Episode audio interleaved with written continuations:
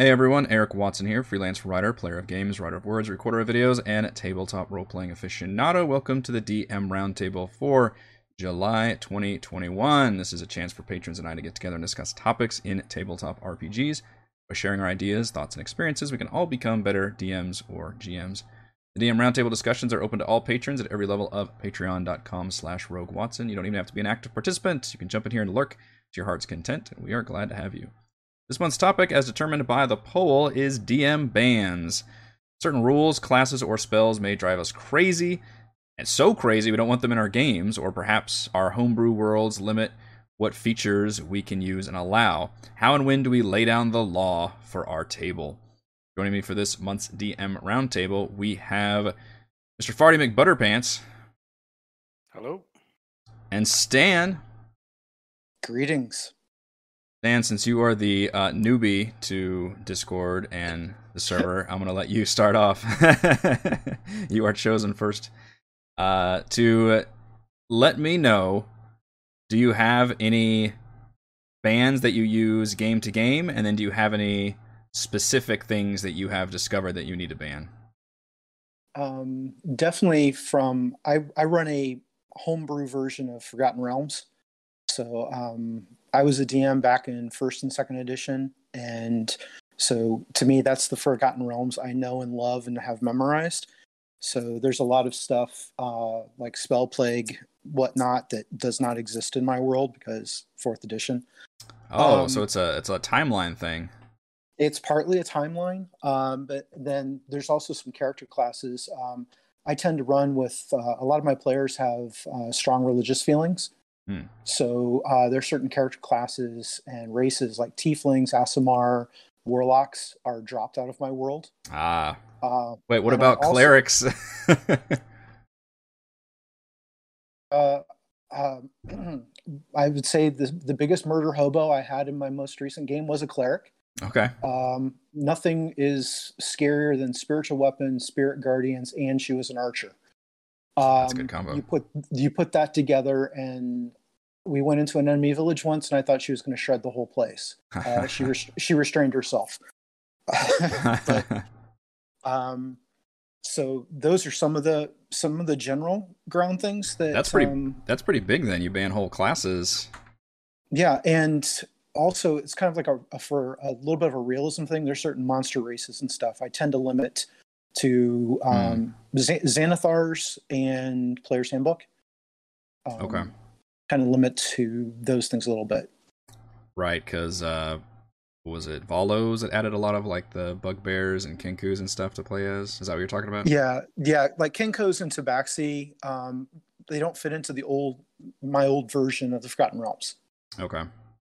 What so, about? Um, sorry, go ahead. A Goliath, a Goliath is fine. Half orc, fine.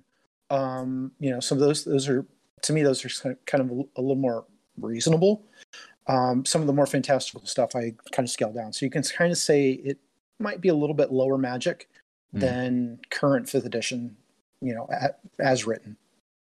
Okay. Uh, so they they've added entire new classes, obviously since first and second. So do you ban like barbarian and sorcerer? I think you already said warlock. Uh, what about monk? But barbarian, sorcerer, monk, uh, those are fine. I don't do gunpowder. Hmm. So artificers, probably not. Oh right, yeah. Um. Okay, that's that's a pretty big one for a lot of bands. uh, mm-hmm. uh, Farty, let's jump to you. What about your um, just blanket bans? It doesn't have to uh, necessarily be classes. You can include like uh, spells or or multi-classing or any kind of exploits or something like that. Uh, well, I, I kind of come from a totally different uh, um, area than Stan. I'd like eh, because I was still fairly new when I was running my last uh, my last couple of campaigns.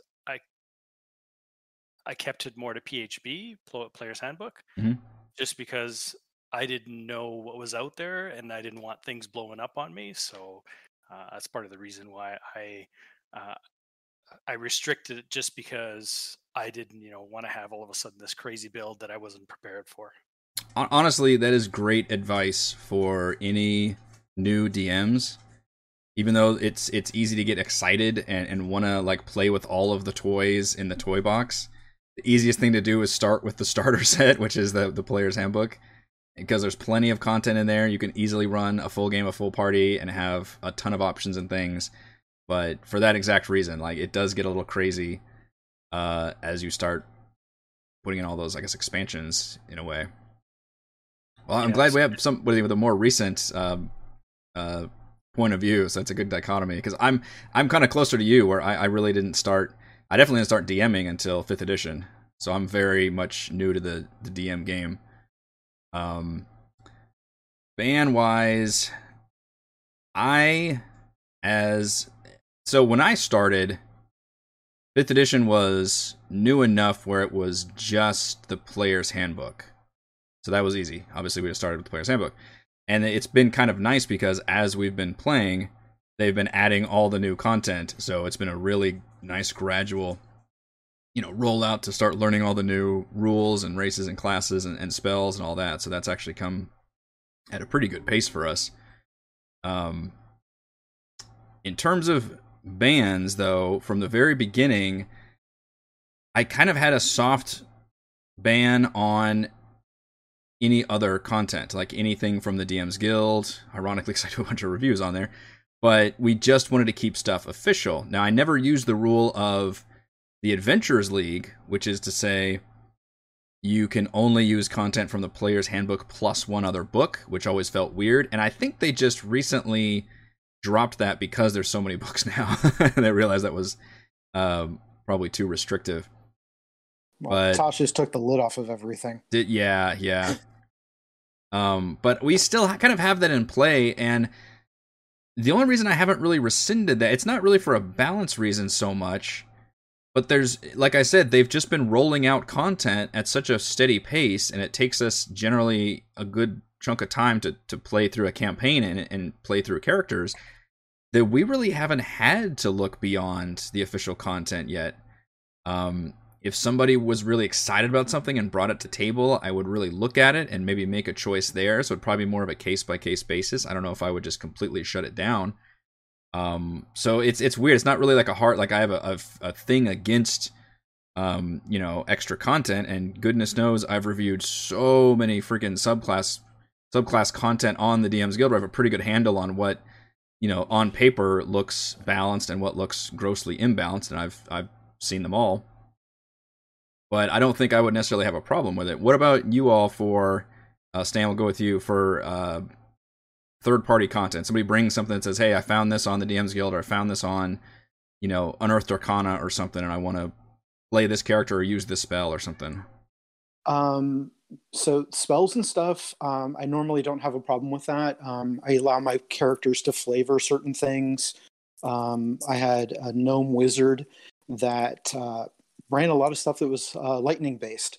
So I'm perfectly fine with reflavoring. You know, if she came to me and said, "Hey, Fireball's cool. Can I do a lightning version of that?" Sure, I don't care. It Yeah. doesn't bother me at all. Um, on the flip side of that, I'm the one that torment my players with third party content. Ah, Um, I I am a Nord Games fan. Um, like their Dreaded Accursed book. Um, that you know a lot of people get tired like oh a wight's only like a CR2 creature or something. Yeah, run Dreaded Accursed where you're pulling down CR10 wights. They've Okay. got different flavors of them, and it makes the character go oh it's a white. It did what? yeah, And- I- I feel like that's that's different for DM because I feel like it's almost expected for DMs to bring that new content to the table, right? I mean, My players are still terrified at level eight of orcs. Nice because of some of the stuff I've pulled from. Um, they've got a um, a horde book of different, you know, like go- different advanced goblins and uh, ogres, and you know, different of your your low level monsters, and Yeah. that's a heck of a lot of fun to throw at them. But third third party content doesn't really freak me out too much because, like I said, I've I've been doing this for lots. m- All my players are half my age. So if so, you would allow a, a still player terrorize them with orcs.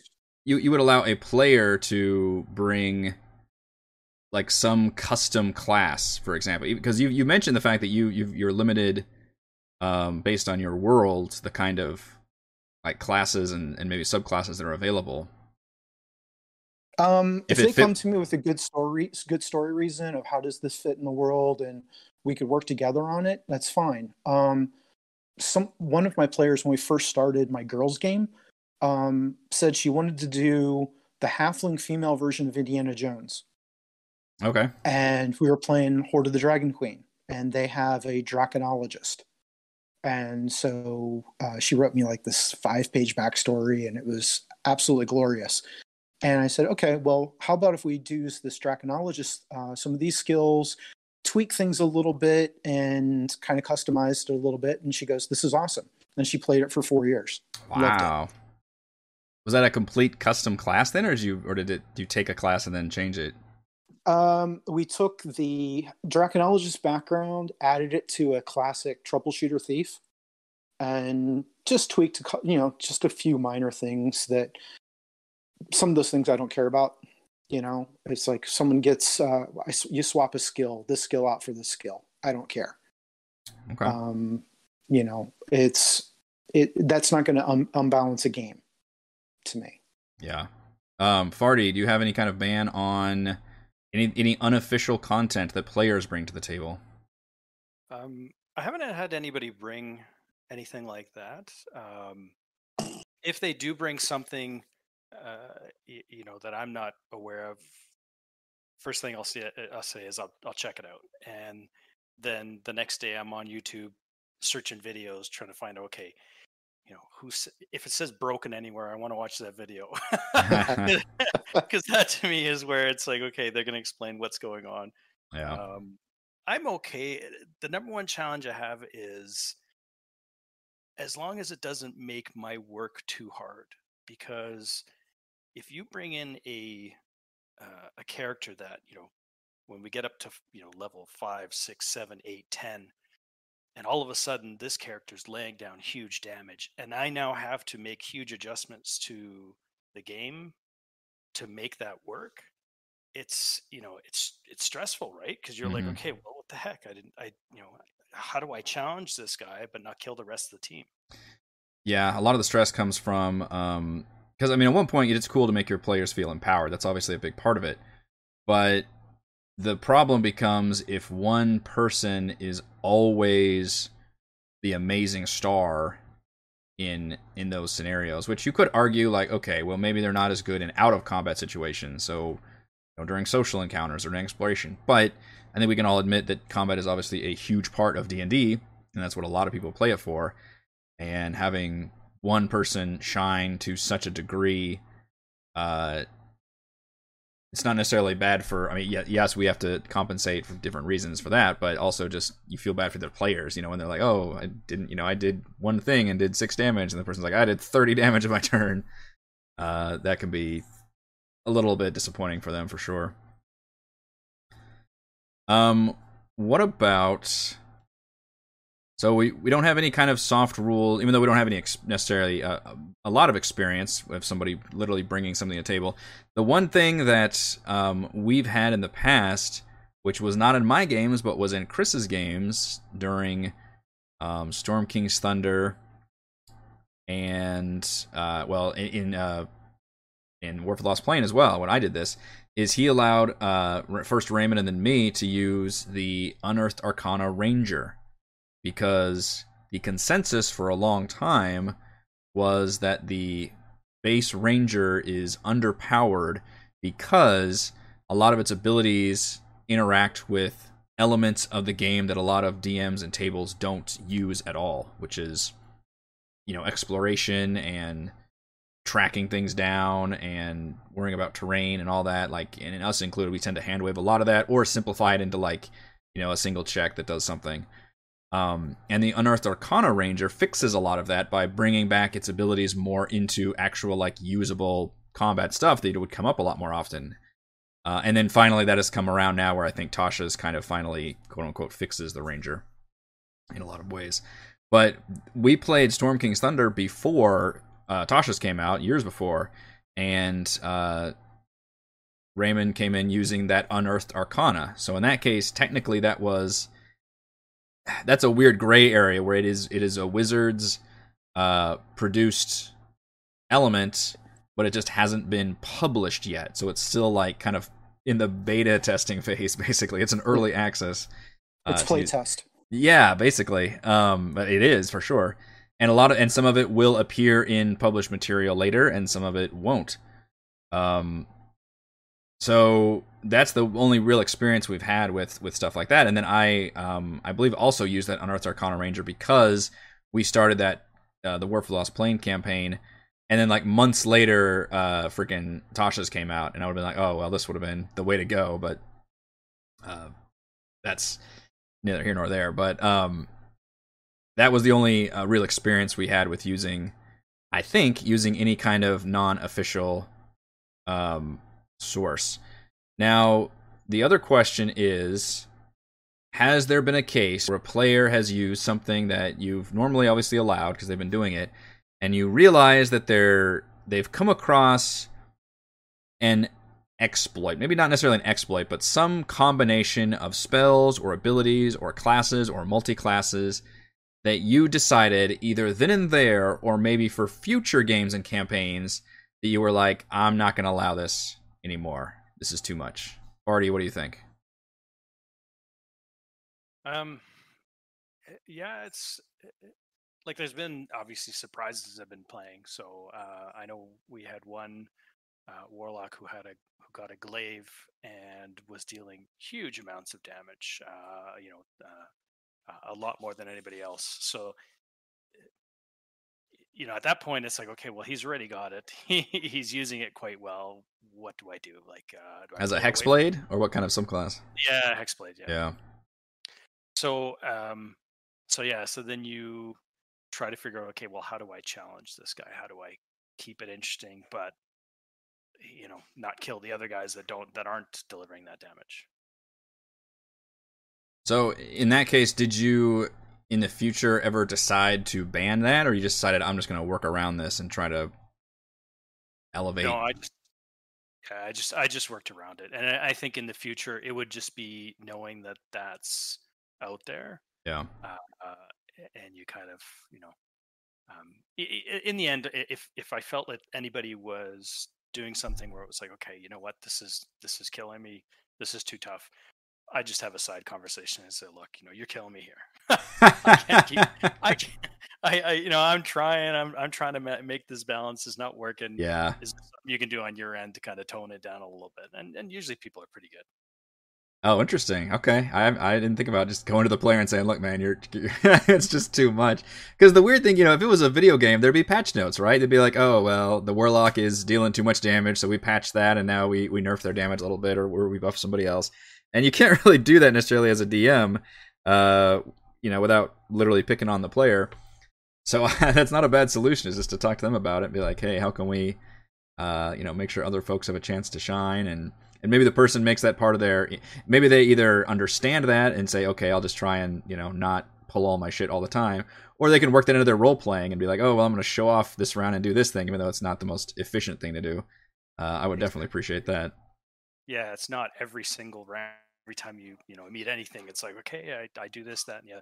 It's okay. I'm going to bring it out when we really need it, yeah or uh, when I really want to shine. And- yeah, I hate nerfing stuff. I, I feel so bad when I go to you know we go to someone and say you can't use that anymore. yeah not- and, and a lot of you know d&d a lot of that is about efficiency and certainly that attracts a lot of that kind of person is somebody who is um, looking and saying you know looking at all these abilities and and and classes and spells and saying how can i turn this turn myself into the most efficient killing machine and there's a lot of things you can do to overtune that um, and I think they've become pretty well known, and Warlock is usually pretty problematic because of that. Uh, and and hell, I was guilty of that in in Storm King's Thunder. I played a Warlock Paladin, which a lot of people say like is a bullshit class combo. Uh, for the very reason that you can take those divine smites that are so powerful as a paladin, and you can just burn through spell slots, and all of a sudden you've got spell slots that recharge on a short rest, and the combination is delicious. Um, but thankfully it, it never really felt that crazy although i will say this is before uh, the hexblade existed. So it's I, maybe you know, banning certain multi-class combinations could be the answer, and yet I like the fact that fifth edition doesn't do that. That's one of the things that the older editions, and Stan, maybe you can chime in on this. Older editions had very strict rules on multi-classing and even what races could or could not multi-class, and thus the combinations were not as crazy. And then in third edition, you know, a lot of it was alignment based. So it was, you know, if you were barbarian, you had to be chaotic. If you were paladin, you had to be lawful. If you were a bard, I think you had to be chaotic. Or no, I think if you were if you were a paladin, you had to be lawful good specifically. Druids mm-hmm. had to be specifically neutral along neutral, the line. Yeah. So the only way to do crazy multi-classes was to do this convoluted like alignment change system as you like leveled up, and it was kind of nuts. Uh, but Stan, what Assass- are assassins? Assassins by uh, as written were evil. Wow. Yeah. So it would be pretty tricky to do. So like, you know, back in the day, I probably wouldn't have been able to pull off my paladin warlock combo very easily, and yet now I can take advantage of a very powerful class combo. Stan, have you had any um like combinations or things that people brought that you thought, "Oh, this is really strong," and have you then had to ban that? I've never nerfed anything. Um, I actually kind of go the opposite way. Um, one of the statements my players hear very frequently is actions have consequences. My job is to impose those consequences. and um, anything you can do, I can do. So okay. if you introduce if you introduce something at the table, I can do that as the bad guys now. okay, so you could have and, a, a villainous paladin warlock combo that has all those abilities. And um, I've been blessed with players that are very story and character focused, so they're not looking at the mechanics mm. Of trying to min max and things like that. Uh, I've only had uh, two characters on both the. I, I, was running three games for a while. Um, I, in wow. all three of my games, I've only had two characters multi class.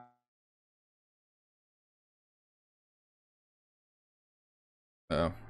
Uh, got uh, raised through a very powerful holy artifact and became a divine soul sorcerer multi-class um, and then the paladin, due to his being lawful stupid, got the party's cl- got the party's cleric killed.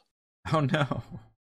And out of grief, he took up the mantle of a, of a straight cleric because he okay. got his friend killed. He got his he literally got his friend killed. Wow. Um, they they someone asked, you know, was it was a trap. Someone was saying, "Hey, we're hurt. We need we need a healer. Do you have a healer in the party?" Him and he grabbed the cleric and ran forward, and they just beat the crap out of them and killed him. Oh my god! and so that's the those are the two multi classes. But um, kind of going back to any other hard bands, I don't do counterspell. Ah. Because I want my players to feel like they're heroes and with the level of evil and stuff that they're encountering, I'd counterspell a, uh, a revivify. And I don't want to do that. Oh no. So you you banned counterspell for yourself mostly. and if anything they can do, I can do. And yeah. it's like I don't want to do this to you because I would. Man. So and they all looked at me and go, Yeah, we're good with that. but can't but but so that means they have to take but because you can counterspell a counterspell if I'm if I remember correctly, as long as people have yes. reactions. as long as you have multiple casters, uh, yes. Uh, arcane casters, and both parties are very light on those. Hmm. That's interesting. Um, counter, yeah, counterspell is one of those spells that can just shut things down in a not fun way for, uh, for both sides. I mean, for yeah, for multiple mm-hmm. reasons. Like it's it's an incredibly useful spell because the ability to just turn off spells is very nice. Although eventually, you know, with higher spells, you have to roll uh, the dice to see if you can actually shut it down. Uh, my last player had uh, character had all kinds of trouble trying to counterspell in that tier four campaign, just not happening very often. Uh, but I could definitely see that being a useful ban. Um, you yeah, still fun? Yeah, that I I kind of agree with that. Um, the fact that you can just turn off enemy spells because it's a big part of it, and the fact that enemies uh, can do that to players would be really shitty if they just start casting a spell. I'm going to cast my big spell, and the DM's like, "No, you're not. it's counter spell. Like, oh, okay, yeah, yeah, that's a good point. What about dispel magic? Do you allow that one? Um, I've never had a player actually use it in a game. Hmm. I I think wouldn't have a problem. I wouldn't have a problem with that, yeah. but I've literally never never had a player use it. So I think that one is is similar, but it's not a reaction. It's you have to spend your turn, uh, Mhm. you know, turning off whatever effect, which could be a trap effect or could be a debuff or something or buff. Yeah, they're very efficient mage killers. They use silence. They have a, the cleric dropping a silence spell, Mm. and then they turn the uh, divine soul sorcerer eldritch knight loose on them. Because sh- here's a good one: the kind of using critical roles, vestiges of divergence. These really h- scalable, ultimately high-powered legendary magic items. Ah, yes, very cool ideas. and she's wielding Hazirawn from. They killed the leader of the Black Dragons in Hoard of the Dragon Queen, and she's now using Hazirawn. wow. And she did 110 points of damage on a white dragon in, in one round. In one round, she hit all four times. My goodness. And it's like, as a DM, okay, congratulations, you beheaded a dragon. There's nothing I can do with that. Incredible. Um, Farty, do you have any any spell bans? Like counterspell? No, I, I don't, but it's it's actually a good point. I think something like that where it takes away agency. I mean, you've you know you've got somebody that wants to do this really cool thing, and you just take it out of their hands. I- I think that's a tough one to swallow. I think uh, dispel magic's probably a little bit different because you just um, you know something's already in place and you're you're dispelling it. But uh, Yeah. I've You brought thought- up a great point of player agency. Um, I don't use dominate person either. Oh, as from one of my bad guys, I know what the, I know my players very well, and I know that they would be crushed if you take um, their agency away, and I'm making them do things to their part their friends. Now, that's not going to flat. do That's you- not going to flat my table. Do you actually ban it, or do you just self restrict yourself from using that spell?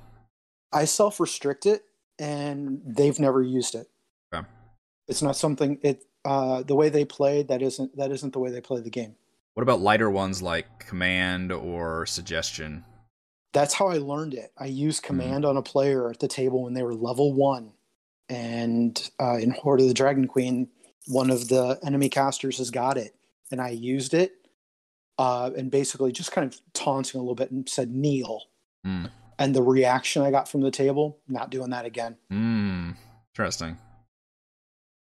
Yeah, I can see where that could definitely create some problems. Kneel seems so innocuous though too, but Mm-hmm. my goodness. They, yeah, they were not, uh, they were not happy. Yeah. There, yeah, because there's a whole spell line about. I'm, I'm not, off the top of my head. I'm thinking command and suggestion. Uh, Geas maybe would be another one where you're instructed to do Mhm. something and you take damage if you don't do it or something. Yep, the whole enchanter concept. Yeah, basically. I mean, you could school of magic. you yeah. could you could still do stuff like hypnotic pattern probably because that's just Mhm. shutting. It's a stunning, yeah. yeah, like a yeah, which is kind of also shitty to do to players in a way, but I mean that's you know See mind flayers. Right. Yeah. That that is a good point though. I could see why um, dominate person and suggestion is either either blanket ban or as you know you could always just choose as a DM you're choosing what you're using, and you could just be like I'm not going to use people that are you know specifically enchantment based evil wizards.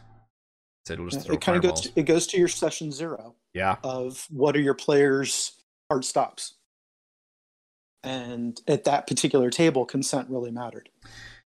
and and really i mean in general that that probably is going to be your number one is don't take that away i mean um in uh you know in in crafting uh this morning slight spoilers for our icewind dale uh campaign but i talked about you know possibly kidnapping one of the players uh player characters as being um uh, a possible avenue to the story that I had been given by the players the last session, and obviously, the first thing I would do is, is going to talk to that player and seeing how they would feel about this kind of thing. Um, for that very reason, like you don't want to just drop this on your players. It's such a shitty thing to do as a DM, and I, I feel like most DMs know that, but it still bears repeating for for folks that even if you think the story's gonna be really cool and you think that player's gonna be cool with it, go ahead and let that player in on your plans if that is in fact your plan. And it may be that they're like, oh yeah, it's gonna be really cool, um, or it may be that like okay, I think it's cool, but what are your plan? Like, you know, am I to sit out that whole session, or am I to get to play like as a separate entity or as an NPC? Like, you know, they might have questions about it, or they may say, no, that really, I don't, you know, I don't see my character doing that. I don't see that being a fun thing to do. Uh, then make adjustments from there. But yeah, for sure, uh, always, always, always with consent. So I could definitely see why um, using dominate person. I think suggestion is still a fun spell if you make it interesting, but I also know my players and we would all be comfortable with that kind of thing. I don't know if I've ever God, we played a whole freaking campaign with a bunch of yuan-ti and I don't know if I ever got a goddamn suggestion spell off. Uh is it suggestion that they have? I think it's suggestion. Where like the basic yuan-ti can do it, the pure bloods.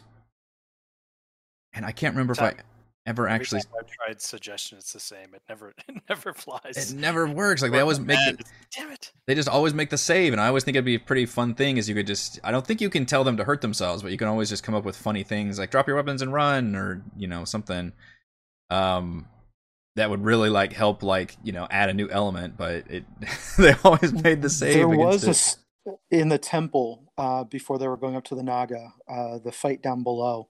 I think you had one of them where you kind of stunned somebody, like you put them to sleep or something for a round. okay That might be the only time you got that off.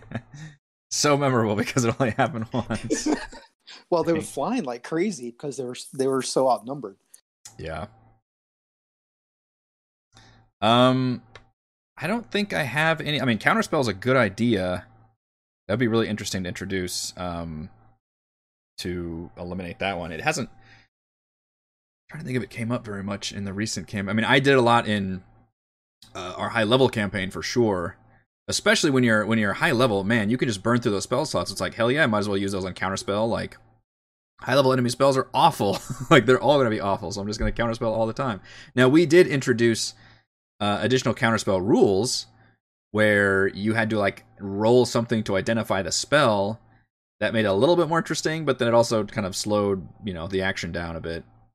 So I'm not opposed to actually banning that. You may have given me an idea for that one. Well, Um, it allows you to have high level casters that matter. Yeah, for sure. Um, would you ever uh, ban anything in the middle of a campaign and not necessarily at the session zero? Like something has come to your attention that needs to be given a hard ban. Like obviously you can still t- you know talk to your players about it and have that discussion, but would that come up or would you only be able to really do that at the session zero? If it's a Uh, grievous enough thing, I think I could. Yeah, I think if you have that conversation with them, um, and just say, "Look, this is this is not working. Uh, this is too much trouble." Uh, most people are pretty good, either individually or as a group. You can just even uh, hash it out on on Discord. Yeah. I know I've been through some pain in the ass spells, like Fog Cloud is in- infamously a spell that, for some reason, my dumb ass can never just wrap my head around the mechanics of Fog Cloud. And I think that's partly because the actual like stealth and and perception rules of D and D Fifth Edition are still kind of loosey goosey, uh, and and and the fact that advantage and disadvantage can cancel each other out, which makes the fog cloud kind of just a weird thing to introduce. And it and it basically any spell that requires a lot of ruling by the DM uh, can cause a lot of headaches. So I see the usefulness of that one, but I've had to fucking come up with so many stupid rules for fog cloud to make it work in my brain that I am like always on the edge of just outright banning that stupid spell. And it's not even, it, you know, I don't know, it's just, it's not even that complicated, but it, for some reason I just can't get that one to work correctly. And the other one is the hut, Leomund's tiny hut, which gives players an instant safe long rest zone for a 3rd Mhm. level spell slot. Mm-hmm. That seems. It, it, I'll say this: it worked out fine in Tomb of Annihilation because at the point they got it, they were fifth level, and at that point, I'm like, all right, we're pretty much bringing the hex crawl to a close. So yes, you're just gonna be able to do this to basically get through the jungle and not have to worry about a lot of night encounters anymore. But it still can be a bit of a headache because that can be a big part of your campaign planning is if I want to ambush the players at night or do any you know nighttime encounters or anything and suddenly they've got this literal magic bubble they can cast and I think they can cast it as like a ritual, so it doesn't even cost a spell slot. Mm-hmm. So It's a ten. It's a ten minute casting time, regardless. right, yeah. So you're really not supposed to use it like in combat, obviously, but Right. I I I don't know. saw It, it seems really I easy. saw a DM. I saw a DM in another uh, another YouTube game. He fixed that, and I've I've not had the problem in my games, um, but the way he fixed it, I thought was brilliant. And it's like if I ever run into this, this is how I'm solving it. They tr- they did a tiny hut in the middle of a dungeon, and one of the patrolling random encounters found them and they stacked the hallway. And so when the hut came down, they had hell to pay. yeah. And it be, because it was a sponsored game, it was a TPK and they they they respawned uh they were playing like uh Dungeon of the Mad Mage and they did a Halaster hand wave and they Oh. reappeared in a they reappeared in another section of the dungeon uh, because it was a sponsored game. okay. But yeah, it turned into a TPK, and they learned you probably don't want to do that here. I mean, but the pain in the ass there is you just made that much more work for the DM. Like the work you just said is like, oh, we can long rest anywhere, and now the DM has to then do all the work to say, okay, well, I got to figure out if you're found at any point, and then what the enemy does, and how they react, and put all this together. So it still makes a lot more work to be able to respond to that. Yes, that is something you can do, which is to say, okay, well, you quote unquote triggered a random encounter, but now that encounter can't get to you, but the enemy is maybe intelligent enough to, you know, just wait out and create this huge trap uh, of enemies. But I, I don't, I don't necessarily find that the most satisfying solution. And, and, beca- and if it led to a TPK because of a random encounter, frankly, I'm not sure that is a uh, a successful solution either. So well, they were in they were in the middle of a temple complex that was not ruins; it was a, a live complex. so It obviously the players didn't play that smart. Yeah. no, that that was an earned TPK. Yeah, that's true. At least try to find a side closet or something. Come on. Yeah, that one. Um, I you know I, I'm not in the realm of banning that yet, but that one has caused me to kind of sit up and go, okay, so this is something that players can do at at fifth level is create a zone of uh, essentially impenetrable long rest safety. Which again, spoilers for Tomb of Annihilation campaign. I did find a way past that, which is to use pre poly or not polymorphed. Uh, yuan-ti just have the ability to transform into snakes. So I had yuan-ti already as snakes, just you know hidden basically in you know in that same zone before they cast it, and then once they cast it, uh, the yuan-ti then transformed out of their snake form and became whatever they were, Malisons, and thus they were already inside the dome when they attacked. So that's that that's a free one. You can all use that one, but. I could only do that once because you don't want to fuck with the players too much because that's such a bullshit thing to do. Because now obviously they're just going to search for snakes every time uh, they bed down, even if they're in the jungle. So I don't The think it. that, Go ahead. One thing with that spell is, while it's opaque, it says it's opaque, so you can't uh, you can't see in. It's like tinted windows. It's like you can see, like the inside can see out, but I don't think the out's supposed to see in. Like, can can you hear? Can you smell? I mean, if you're an animal and all of a sudden there's this opaque bubble in the middle of the forest, yeah. uh, you know, it's you know, I I had this whole thing where uh, you know the the wolf comes up and starts sniffing around the thing, and I'm sniffing into the microphone, uh, making the noise. Then there's more coming, and these guys are sitting in, you know, they can see out, so they're sitting in there looking, watching all these. It's like Jurassic Park style at that point. Like you just, you know, you're inside the bubble and there's the big things coming. Time starts ticking down. Oh, it's uh, seven hours fifty five minutes. There's 14 wolves on top of the dome, and the Right, goes yeah. away. That'd be a Yeah. funny way to do an encounter, actually. But the weird thing is, the, it goes. The stupid spell goes even further than that because it allows people inside to shoot out of the dome. It's such bullshit.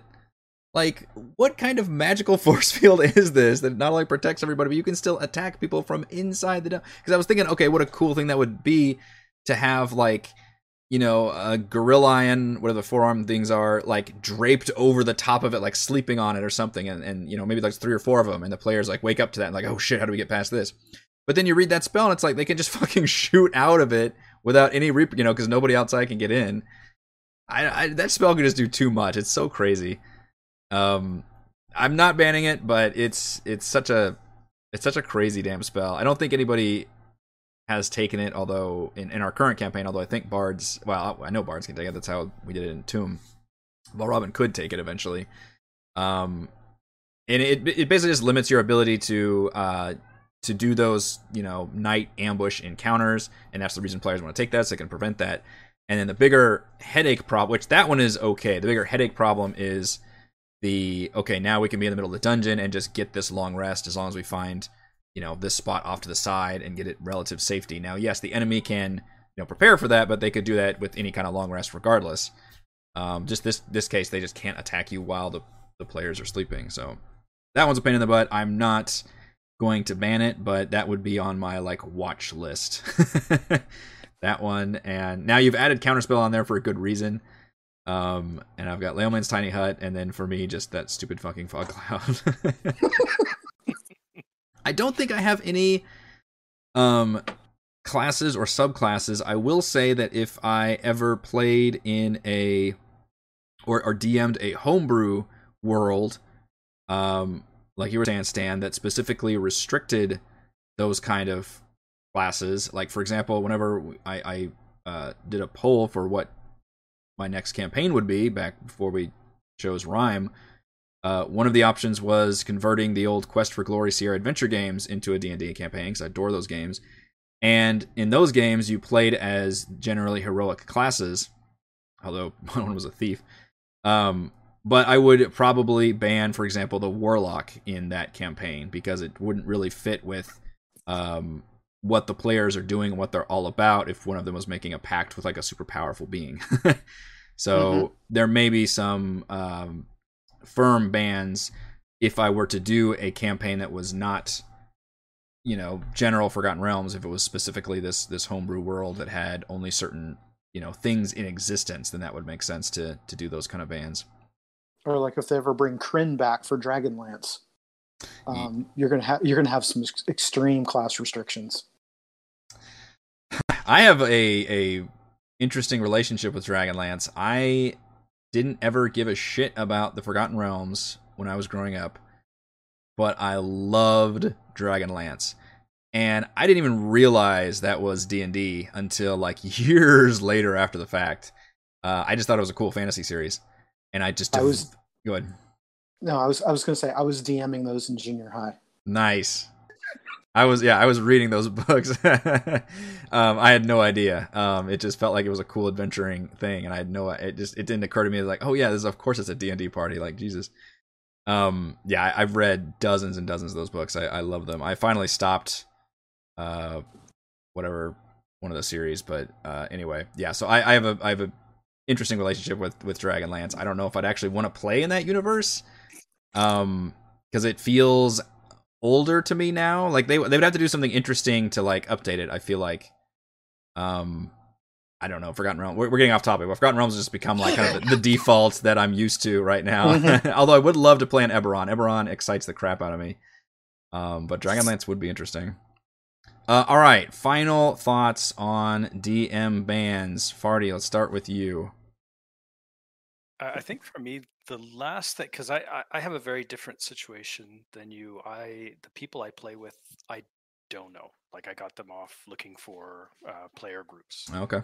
So the challenge is you don't know who you're playing, what kind of game they like to play. So there's a lot of what I did was a really detailed um, write up in my looker looking for player group and laid out all the restrictions what I was putting in place. So that way those that really wanted to build something could just look at it and be like, yeah, you know what, I'm not even going to try. That's a that's a really good point. So, uh, uh, sorry to interrupt you, but um, uh, to if you're specifically playing, yes, because I I have obviously I play with my best friends and I don't have a lot of experience playing with uh, new players, but obviously session zero is important. But even before session zero, in your looking for group write up when you're creating the game, you can immediately put hard stops on uh, and, and, you know obviously talk about what kind of game you're running, but include any kind of restrictions or, or limits or things from your point. So what were kind of the the things you were having on there? Uh, so I had things like you know uh, PHB only. Uh, mm. I wanted to give them that restriction. uh, point buy standard array. Uh, I told Okay. them straight out, look, I'm not looking to play with uh, people who want to min max or, or you know be OP, OP.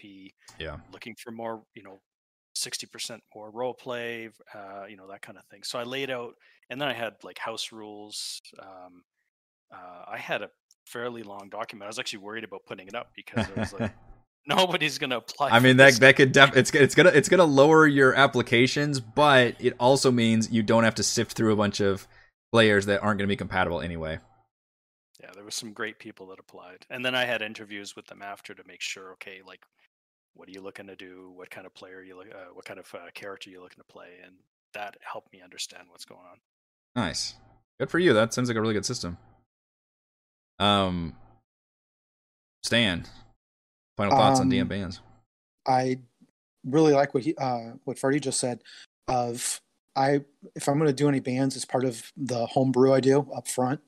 Um, I haven't run into uh, anything that I couldn't deal with once the game starts. But in game design, world design, session zero, you lay out these are the ground rules, and I run with that from there. Yeah, that's that's really solid advice. Um, session zero is critical and is the best place to uh, talk about these things. But as we mentioned before, you can actually you don't have to even wait till session zero. You can do that during your recruitment. Uh, mention the fact that hey, I'm limiting this to the player's handbook, or hey, I've got this homebrew world, and I'm allowing this, this, this, or I'm not allowing this, this, and this. Uh, in you know, in addition to the usual stuff, which is you know what are you looking for, uh, you know what kind of player character you like, what kind of game do you like, you know all that stuff, which should be a part of it. But um, DM bans don't have to be you know this horrible thing of like oh I've had this bad experience. It can just be you know like Stan was saying with counterspells, like I don't want to you know restrict my players or myself in with these you know magical no no button. Um, so I think they can be a useful way of rebalancing the game to make it a little more amenable to what we're trying to accomplish, as well as getting rid of some problematic elements or uh, simplifying things. Because you know, at this point in fifth edition's life cycle, it's gotten pretty big. Like they're they've added a whole new class, they've got a whole ton of subclasses, all these new spells, all these new races, just a lot of stuff for players to handle. And you know the dm is already building the whole campaign coming with all the you know monsters and the story and stuff. I'll be honest not a lot of my brain matter is spent on thinking about what the players can do and, and what their you know all their combinations and things are. So that's one reason why those restrictions can come in handy is so we can just not have to worry about that stuff and instead focus on what we have to worry about uh, so yeah dm bans don't be afraid of them but you know obviously use them uh, sparingly. You need to. Uh, I think that will do it for the DM Roundtable for July 2021. Thank you so much to Farty and Stan for joining me, and thank you to all of the patrons. Shoutouts to Platinum patrons Joe Will, Tiny Dancer, Manuel Wizard, Princess, Christopher Thomas, Captain Mike, Adam, Aiden, Instant Lose, Roger, Stan, Nathan, and Alex. And gold patrons RPG Papercrafts, Charming Grenade, Pretty Boy, and Yuma, Marcos Did, Vicente, Gilberto, Dead Lizard, Lounge, Sam, Arash, Lumpy Spuds, Jerome, Fatboy 619, Skelly, Nick, Farty McButterpants, Blood Angel, Veronis, Baboon, Baboon, Nathan, and Fast Like a Tortoise. I'm Eric, and hope to see you all again for next month's DM Roundtable discussion.